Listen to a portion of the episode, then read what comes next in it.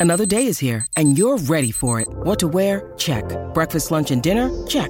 Planning for what's next and how to save for it? That's where Bank of America can help. For your financial to-dos, Bank of America has experts ready to help get you closer to your goals. Get started at one of our local financial centers or 24-7 in our mobile banking app. Find a location near you at bankofamerica.com slash talk to us.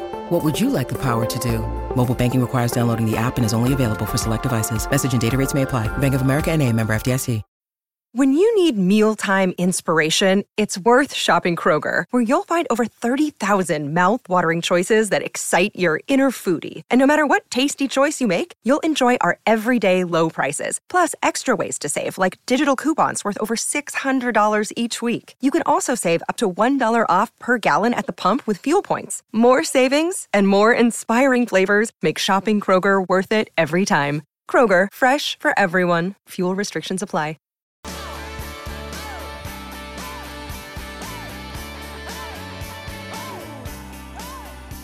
Welcome back to the program. We have a massive day of football over there in the US. It's Thanksgiving, three games, uh, upwards of 35 million people on average will be watching these games. It's quite incredible. We've had a shock result already to get the good oil on the inside. We go to Laurie Horesh. He is an NFL expert for ESPN. He's on the line. G'day, Laurie.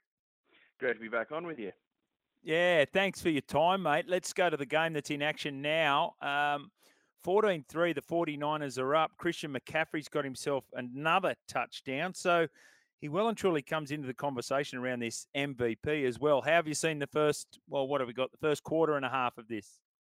The 49ers had a good time moving the ball up and down the field. I credit the Seattle Seahawks after the opening drive where really the 49ers made it look far too easy. They have stiffened up on defense a little bit and forced at least some stops here for the Seattle Seahawks, they're going to need some big plays to hit. And we just saw what it's felt like so far for them in that they had a big return earlier in this game, all the way into plus territory, unable to move the ball, kick a field goal.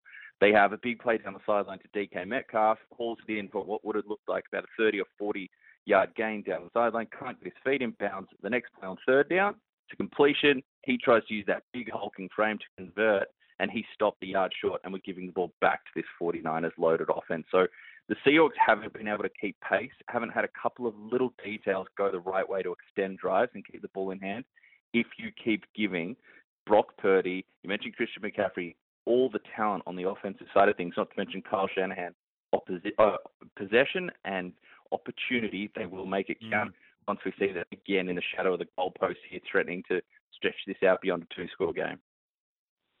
Uh, Laurie, I saw your tweet about the, the fans rushing in to AT&T Stadium there at uh, Arlington. The Cowboys get it done. I call them the flat track bullies. Dak Prescott with four touchdown passes. What was? Give us the inside story on the Cowboys' big win over the Commanders, forty-five to ten. I don't think it's an unfair criticism to say that they're flat track bullies because that's what the record shows. They do what good teams do. Good teams beat bad teams. What great teams do is beat good teams and they challenge other great teams. And the Cowboys, in their two biggest tests so far this season, against the Philadelphia Eagles and particularly the San Francisco 49ers, they came up short. Now, against the Eagles, they played well. You could argue that they were the better team on the field, but they didn't come away with the chockies. Against the 49ers, the team that's ended their season in multiple playoff campaigns in a row now, they got thoroughly handled. The Cowboys, yeah. they were utterly dominant. Dak Prescott is playing fantastic football. It's not against the best opposition.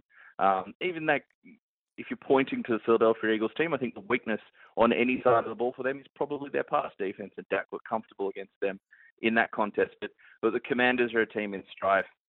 There's a chance we could see a head coaching change there with the time finally coming up for Ron Rivera there in Washington. But the Cowboys, I think, if you're looking for substantive things to take away, one, DaRon Bland makes NFL history. He has his fifth pick six of the season, the first player who ever reached that mark inside a single season. He has seven interceptions on the year. He has 12 since entering the league as a rookie last year. Uh, so that's obviously a moment in history that's going to, you doesn't matter who you're playing there. You're able to pull that off at this point of the season. That's quite remarkable. And they're starting to see some positive things from Tony Pollard and the offensive line up front. But yeah, Dak is playing very confident football. But how we define the Cowboys and whether there's any changing narrative around these guys can actually hang with the true contenders or these or Dak Prescott is truly an MVP candidate is the next five weeks. They welcome Mm. the Seattle Seahawks next week. Then they have the Eagles coming to town. Then they have two road games in a row against the Miami Dolphins, the Buffalo Bills, and then they welcome the Detroit Lions, a little bit sleepy Lions at the moment, uh, just around the holiday period as well. So those five games, that's where we learn exactly how good this Cowboys team is or isn't. All right. Before we get to the Packers and the Lions today, Chargers v Ravens is a big one. You talk about coaching changes. Brandon Staley is under enormous pressure, the coach of the Chargers. Do you anticipate if there's a loss here, it's a strong Baltimore side, that there, there could be a change from the Chargers? Yeah, the pressure's massively building there for the Chargers. Brandon Staley came into that job as a heralded young defensive mind, and he spoke really well at press conferences. He had insightful things to say, and he had the media on side for sure. What we've seen recently, though, we've seen the frustrations building. We've seen him, you know, get quite, you know, snippy and short with some of his answers in a recent press conference Yeah. after the latest defeat. I think the Ravens overpower them here, even without Mark Andrews, their tight, tight end, who might be out for the season, or maybe if the Ravens make a deep playoff run, John Harbaugh hinted he could make a return.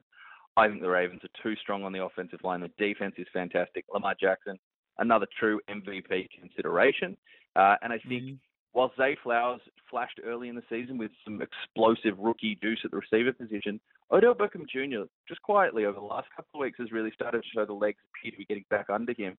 And if you think, okay, you lose Mark Andrews, big body tight end, operates in the middle of the field, someone else, while it's not the same type of physicality, someone else who has made headlines working over the middle of the field and taking play, taking the ball to the house is Odell Beckham Jr. We've seen that last couple of weeks. He could really step up into a big role. But no, I think it's more pain for the Chargers, and we could be talking about Brandon Staley in the hot seat um, that is the Chargers head coaching job once again in a couple of days. Mm, interesting. I, I said earlier, and Laurie, you might be able to confirm or, or disagree, but uh, the 29 22 scoreline is not reflective of how dominant Green Bay were. Another really good performance from Jordan Love. And if you're a Detroit fan, are you getting a little nervous, getting you know, getting a little shaky your back end of the season? If you're stepping back holistically as a Detroit Lions fan, you'd be happy with how we're going. After all the pain over the years, we're eight. Even after this loss, we're eight and three.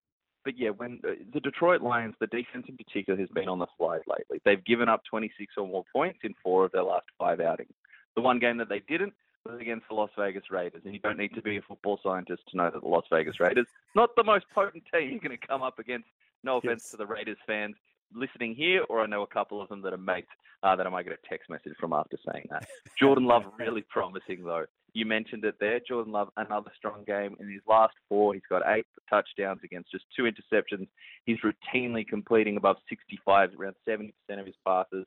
The man has undoubted physical talent. He looks more composed. He's reading it really well. He's adjusting to pressure as well. So a lot of promising signs. Look, Packers fans, this isn't going to end this season. I, I would be stunned if it ends in a deep playoff run that you may be accustomed to over the decades of Aaron Rodgers and Brett Favre football, but really positive going into 2024 that Jordan Love is acclimating so well, thriving with some of his young receivers. We're seeing Christian Watson burst to the fore as well after a slow start to his campaign. So good vibes for the Packers. Lions worried about the defense, worried about these slow starts.